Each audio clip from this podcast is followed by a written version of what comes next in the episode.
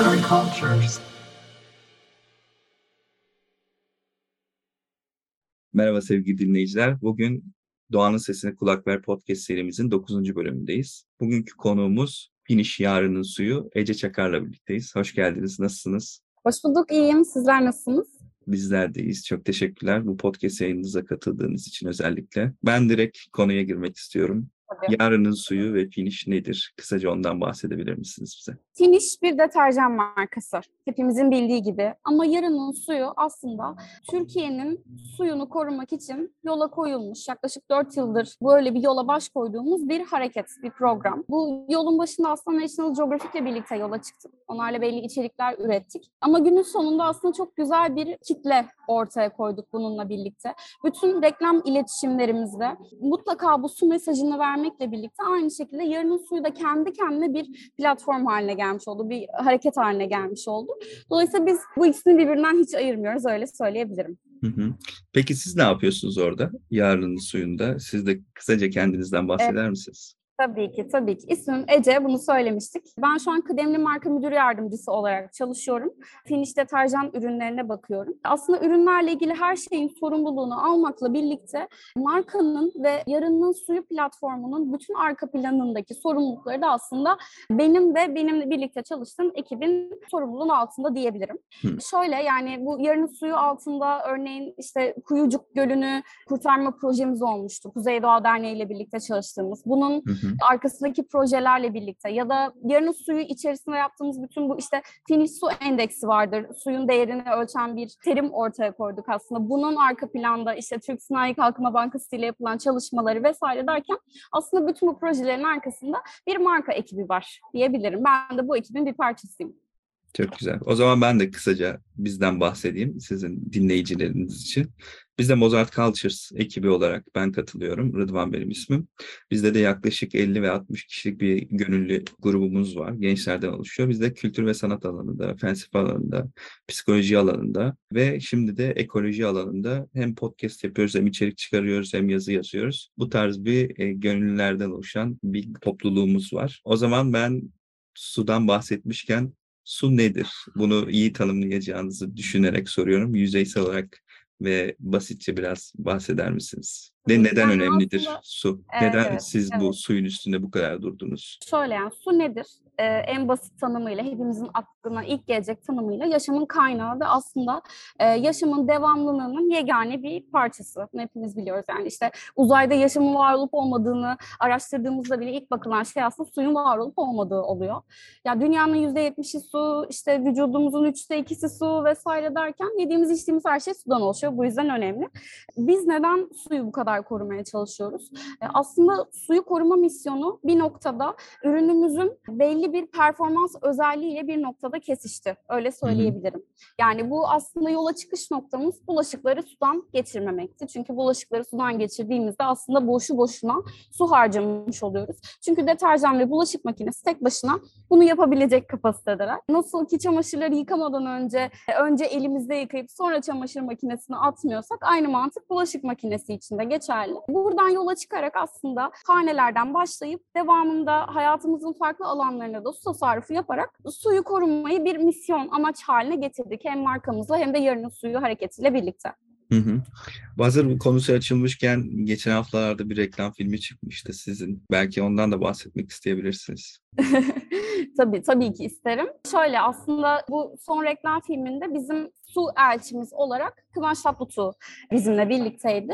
Geçtiğimiz yılda onunla çektiğimiz ilk reklam filmi yayına girmişti. Bu yıl ikincisi yayına girdi. Birkaç hafta oldu. Reklam filmi Tuz Gölü'nde geçiyor. Tuz Gölü biliyorsunuz geçen yıllarda bir gündem haline gelmişti. Burada yaşayan flamingolar, onların kuraklık dolayısıyla ölmesi vesaire. Bu hani çok üzücü bir konuydu ve maalesef ki sadece flamingolar öldüğünde böyle bir gündem haline gelebiliyor. Yani bu kadar kötü bir şey olduğunda gündem haline gelebiliyor. Aslında hani bunu her zaman sürekli hatırlıyor olmamız gerekiyor. Reklam filminde de aslında birazcık buna yer vermeye çalıştık.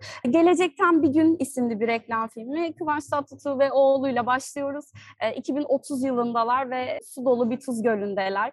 Buradan geçmişe döndüğümüzde aslında yaptığımız ufak alışkanlıkların, ufak hareketlerin bize ne kadar su tasarruf ettirebileceğini anlattığımız, bizi de çok duygulandıran ve hani en gurur duyduğumuz işlerden biri olan bir film olduğunu söyleyebilirim. Bütün ekibe teşekkür ediyorum. Ben de izledim. Öncekini de izlemiştim. Gerçekten sen durup bir düşünüyor ne yaptığını. Yani genelde bu ekoloji podcast serisine başladığımda ben de etrafımdaki kişilere işte ne soralım, ne merak ediyorsunuz diye sorduğumda genelde insanlarda şöyle bir algı var. Bir şey var, evet, ekolojiyle ilgili bir sorun çıkıyor ama insanlar genelde bunu başkasına atarak, yani başkası yapıyor diye düşünerek kendisinin hiçbir şekilde zarar vermediğini düşünüyor.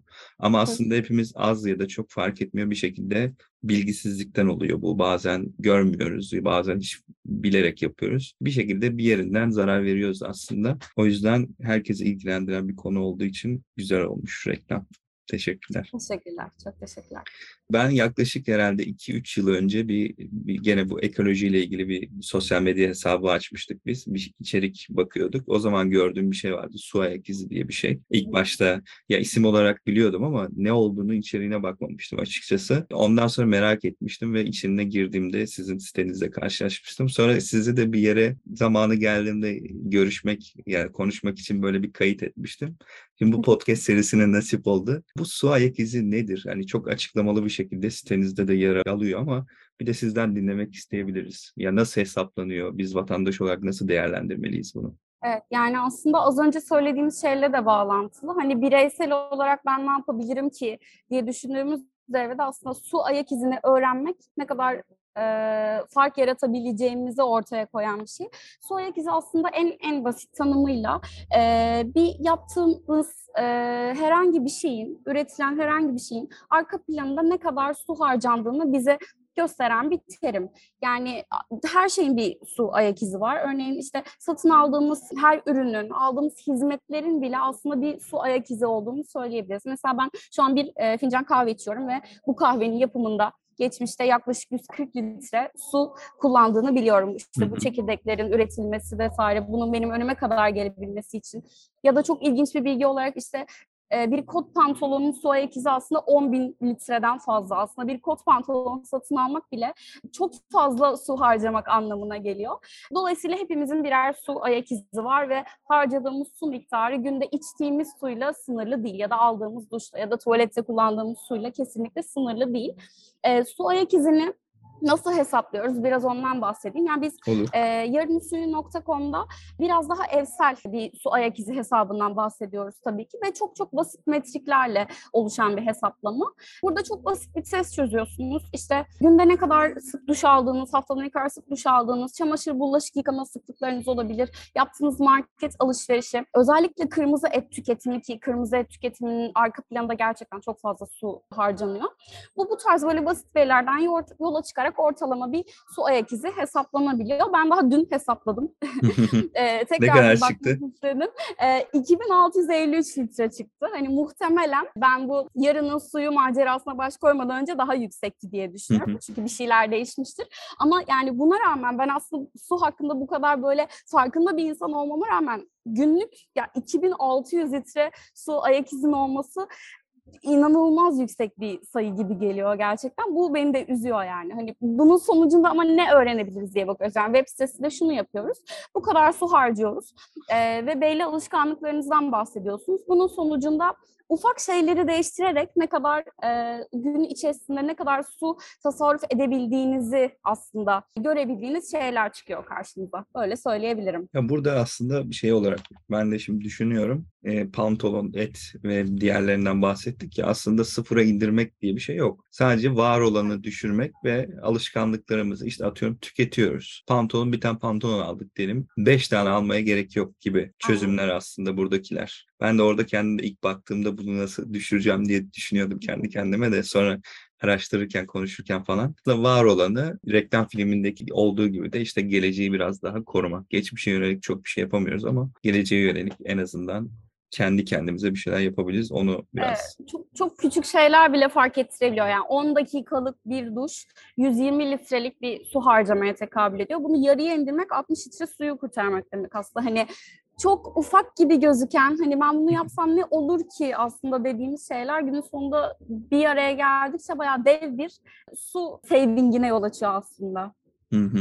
Doğru. Herkesin yapabileceği bir şey var. Bir raporda okumuştum da ben. Bir son on beş yılda dört kat artan su tüketimi diye bir şey vardı. Orada hani haberlerde de gözüküyor işte şey, yurtta dört gözle beklenen yağmurlar ve e, tüketilen sular, sürekli bu haberleri duyuyoruz. İşte yağmur suyu geliyor, yüzde doksan sekiz doluyor, sonra tekrar bitiyor. Diyorlar ki işte şu kadar yağmur yağması lazım tekrar dolması için. Bu tüketimin özellikle dört kat artması son on beş yılda. Bunun sebebi nedir? Bir de önümüzdeki yıllar için bu bir risk oluşturuyor mu? Elbette oluşturuyordur ama ön, öngörülen risk nedir? Yani aslında şöyle, yine çok kolay tahmin edebileceğimiz gibi son yıllarda nüfus artışı inanılmaz artıyor, yani hani böyle çaprazlama artıyor.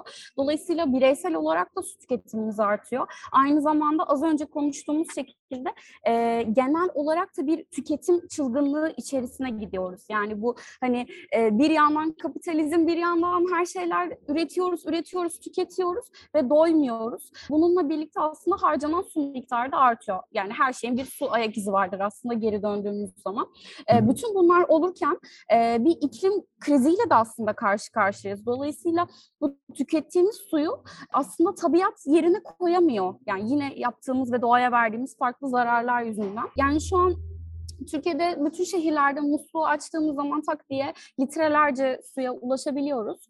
Ama kimse o suyun bir gün erişilemeyecek bir noktada olacağını ya da o musluğu bir kere açtığımızda suyun akmıyor olacağı ihtimalini düşünmüyor bile. Dolayısıyla hani bu çok yakın gelecekte aslında iki bin otuz yılında, iki bin kırk yılında, yani iki bin yirmi iki yılına geldik. on yıl bile yok aslında. Çok yakın gelecekte karşımıza çıkabilecek bir risk aslında bizim için ve artık gerçekten farkına varmanın, biraz daha bu konunun üzerine düşünmenin zamanı geldi diye düşünüyorum. Teşekkürler. Ben de şeyi sorayım. E, yarının suyu, siz oradan katıldığınız için. Siz bu noktada neyi hedefliyorsunuz? Yani yarının suyu ve finish olarak. Yani yarının suyu, bu hareket aslında iki bin on dokuz yılından başladı. Ben iki bin yirmi yılından beri aslında bu hareketin içerisindeyim. Yani çok fazla deneyimleme ve her adımını görme fırsatım da oldu. Ee, yola çıktığımız nokta aslında Türkiye'nin tatlı su kaynakları sınırlı, bir noktada tükenecek ve biz hanelerden başlayarak çok basit alışkanlıkları değiştirerek çok fazla suyu kurtarabiliriz bu şekilde. Hı hı. Yola başladık. Bunu yaparken öncelikle hani insanlarda bir farkındalık oluşturmak istedik. Çünkü buradan başlayabiliyoruz. Yani farkındalık oluşturmadan aslında kimse su tasarrufu yapmak istemiyor ya da bunun önemli olduğunu düşünmüyor. Hı hı. Ee, önce bir farkındalık oluşturduk insanlarla. Daha sonra onları harekete geçmeye davet ettik. Bu bizim bakanımızda aslında muslukları kapatmak, bulaşıkları sudan geçirmemekti. Ama tabii ki bunu yapabileceğimiz çok fazla yol var. Hepimiz aslında birer birer böyle şeyleri yaptığımızda, bu, bu takım su tasarrufu yaptığımızda bunlar böyle bir damla damla bir okyanusa dönüşüyor aslında. Bunu son kampanyalarda daha çok biraz daha bunu vurgulamak istedik. Ee, ama şöyle, dördüncü yılımıza geldiğimizde aslında böyle geriye dönüp gururla baktığımız sonuçlar da elde ettiğimizi söyleyebilirim. Ne gibi? Mesela her yıkamada bulaşıkları sudan geçirmeden elli yedi litre su tasarruf ettiğimizi söylemiştim sanırım. Hı hı. Bununla birlikte dört yılda yine bağımsız araştırma kuruluşlarıyla yaptığımız araştırmalara göre bize yaklaşık altı milyon hane yarının suyu hareketine katıldı diyebiliyoruz. Yani altı milyon hane, evet ben Finish reklamlarını izledim, yarının suyundan haberdarım, e, bulaşıklarımı sudan geçirmiyorum ve bunun dışında da genel olarak su tüketimime dikkat ediyorum dedi altı milyon hane. Bu bizim için yani inanılmaz önemli bir sonuçtu. Çünkü e, demek ki yaptığımız iletişimin tüketicide bir noktada bir karşılığı var. Bu haneler bize katıldı. Bize katılan hanelerle aynı zamanda farklı araştırmalar da yaparak bu hanelerin su faturalarını karşılaştırdık.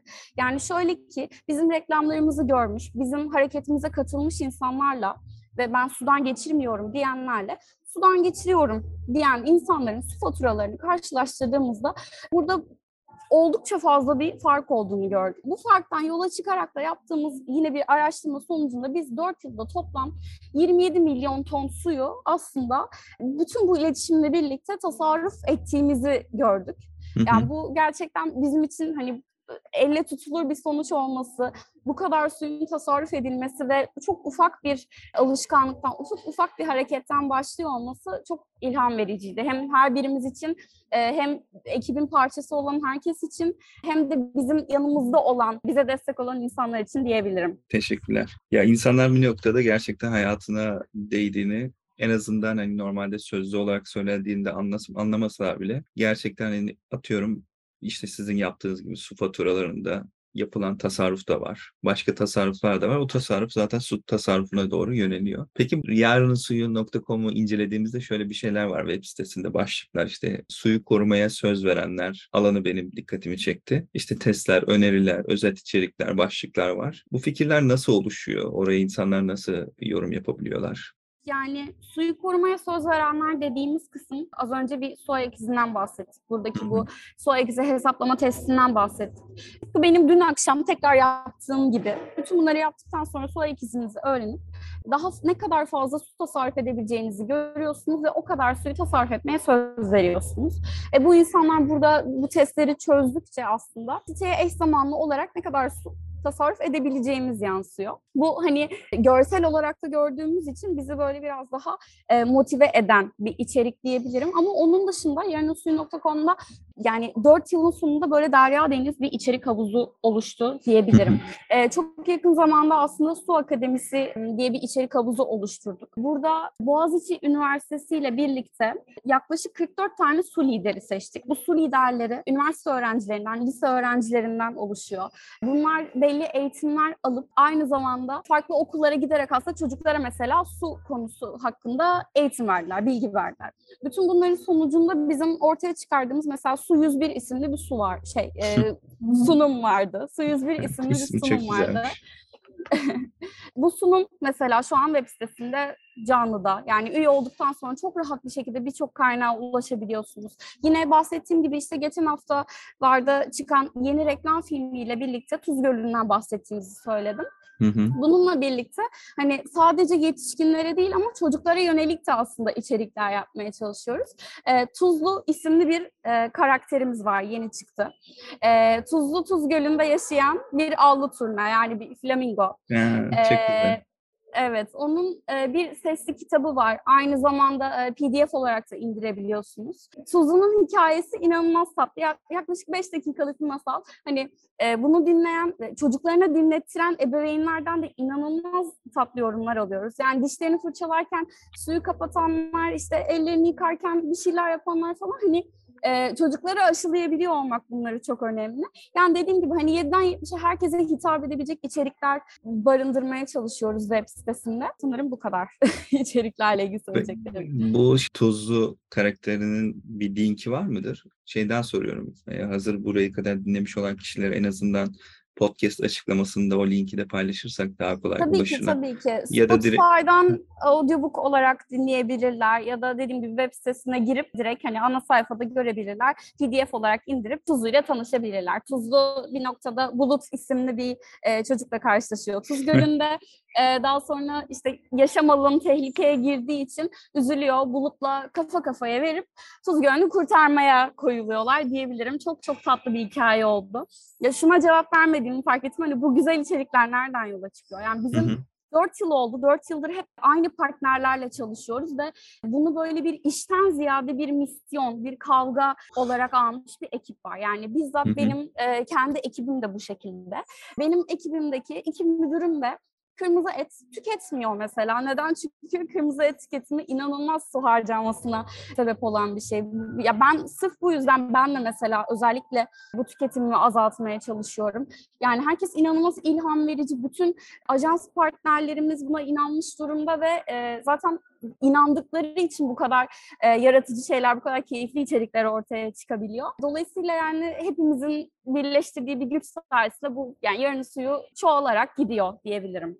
Burada da tabii şeyler de var. Sizin ekip artı bir de dışarıdaki insanlar da size bu konuda destek kesinlikle veriyorlar. Evet. Özellikle ya, hani Instagram sayfasında vesaire şeylere hani takipçilerden gelen önerilere de inanılmaz dikkat ediyoruz. Yani sosyal medya ekibimiz bize sürekli gelen yorumları paylaşıyorlar. Bakın bir takipçimiz böyle yapıyormuş ve su tasarruf ediyormuş hmm. falan diye. Biz onu alıp bir içerik yapıp takipçimize teşekkür ediyoruz. Böyle bir şey paylaştığı için ve daha fazla insanla paylaşıyoruz gibi. Bir hani e, komünite haline geldik ve gerçekten çok iyi hissettiriyor. Evet ya, çok güzelmiş o. Çünkü şey, bu sorun sadece sizin sorununuz da değil, hepimizin sorunu aslında. Hepimizin hem çözüme katkı sunması gerekiyor bence hem de nasıl yapılabilir onun üstüne kafa yorması gerekiyor gerçekten. Biz de mesela Mozart Cultures olarak podcast yaptık şu an. Siz de yapıyoruz. Bu da çözüm yollarından anlatmaya çalışmaktan bir tanesi ama yeterli mi? Yeterli değil tabii ki de. Evet, dinleyenlerin bu konuyla ilgili de üzerine düşen neyse yapması gerekiyor bence. iki bin otuz yılından bahsettiğiniz bu krizler vardı. Gerçi bunu en sona saklayacağım ben. Çünkü en sonda başka bir genel bizim podcast'ın bitiminde soracağım bir soru var. Onunla birleştirerek soracağım. Bütün hepsini de soruyorum. Şeyi sorabilirim size. Başlarda bir Finish ve National Geographic ortaklığıyla hazırlanan yirmi beş litre belgeseli vardı. İşte sıfır günü diye geçiyordu. Bununla ilgili yirmi beş litre belgeselini ben de izledim başından sonuna kadar. Özellikle oynayan kişiyi de çok sevdiğim için o biraz böyle şey oldu. E, ön ayak olmuş oldu. Şeyi de çok merak ediyorum aslında kişisel olarak. Toplumda nasıl bir etki uyandırdığı, belgeselden hem biraz bahsedip hem de insanlar buna nasıl tepki verdiler. Onu öğrenebilir miyiz? Tabii ki. Ya şöyle, bahsettiğim gibi National Geographic iki bin on dokuz yılında bizim bu Yarının Su hareketini başlattığımız noktadan itibaren bizim en büyük partnerlerimizden biri. yirmi beş litre birinci içeriğimiz aslında onlarla birlikte hazırladığımız. Yine işte bu tuzunun hikayesi ve çocuklara giden konular gibi bir yandan aslında yetişkinlere ulaşmak istiyor. Çünkü hepimizin harekete geçmesi gerekiyor. yirmi beş litre hazırladığımız ilk belgesel, yirmi beş litre suyun peşinde ikincisi. iki bin yirmi yılında da zannediyorum Bir Su Hikayesi isimli bir belgeselimiz oldu. National Geographic'le beraber yaptığımız. yirmi beş litreye dönecek olursak aslında yani sizin de izlediğiniz ve bildiğiniz gibi en çok ses getiren belgesel yirmi beş litreydi diyebilirim. Gökhan Özoğuz sayesinde, onun oradaki rehberliği sayesinde aslında çok fazla insana çok fazla şey ulaştırabildik. Peki bu yani belgeselde nelerden bahsediyor? Şöyle ki yani bazı ülkeler mesela Cape Town gibi bir noktada sıfır günlerine ulaşıyorlar su konusunda. Sıfır hmm. günü nedir aslında? Tam da onu ee, soracaktım. Aynen. Bir şehrin aslında gerçekten suyunun tükendiği gün. Yani tükettiğimizin suyun karşılığını bulamadığımız gün e, sıfır günü. Dolayısıyla bugüne ne kadar yaklaşırsak su tüketimimizi o kadar sınırlandırmak durumunda kalıyoruz. Biz şu an hani İstanbul'da ya da Türkiye'de herhangi bir şehirde bunu yapmak durumunda kalmadık ama Cape Town ya da farklı su sıkıntısı yaşayan ülkeler günlük belli bir e, su limiti altında harcama yapmak zorundalar. Tıpkı yirmi beş litre gibi. Yani yirmi beş litre dediğimiz şey gerçekten hiçbir şey yetmeyecek bir su. Burada hani şeyde belgeselde de Gökhan Özoğuz hani ne yapsam diye düşünüyor. Yani yemek yapıyorum, makarna yapıyorum, makarnama sos yapamıyorum çünkü suyum yok diyor. Yani balıklara su döküyorum diyor, yere biraz su dökülüyor.